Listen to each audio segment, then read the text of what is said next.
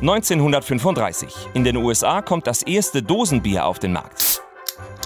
In Stuttgart trifft unterdessen der Schlosser Robert Kull eine folgenschwere Entscheidung. Ich denke, ich erfinde mal die Spätzlepresse. Gesagt, getan. Er macht sich ans Werk. Ohne Spätzle ist Robert Kull nur ein halber Schlosser. Seine Frau Pauline Robert! muss ihm deshalb jeden Tag beachtliche Mengen von Handschaben.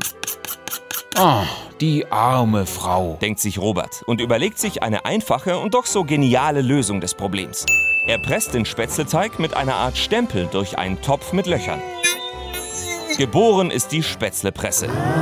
Es dauert aber noch gut drei Jahre, bis er 1939 für seine Teigpresse aus einem mit Teigaustrittslöchern versehenen Topf und einem Handstempel das offizielle Patent bekommt. Ich bin stolz auf Sie. Und dank Robert Kulls neuer Spätzle-Maschine, auch Spätzle Schwab genannt, kann man von nun an auf der ganzen Welt Spätzle fast wie handgeschabt genießen. Oh, Spätzle schmecke besser als Spaghetti von Mama. Und wieder einmal hat ein Baden-Württemberger die Welt ein bisschen besser gemacht.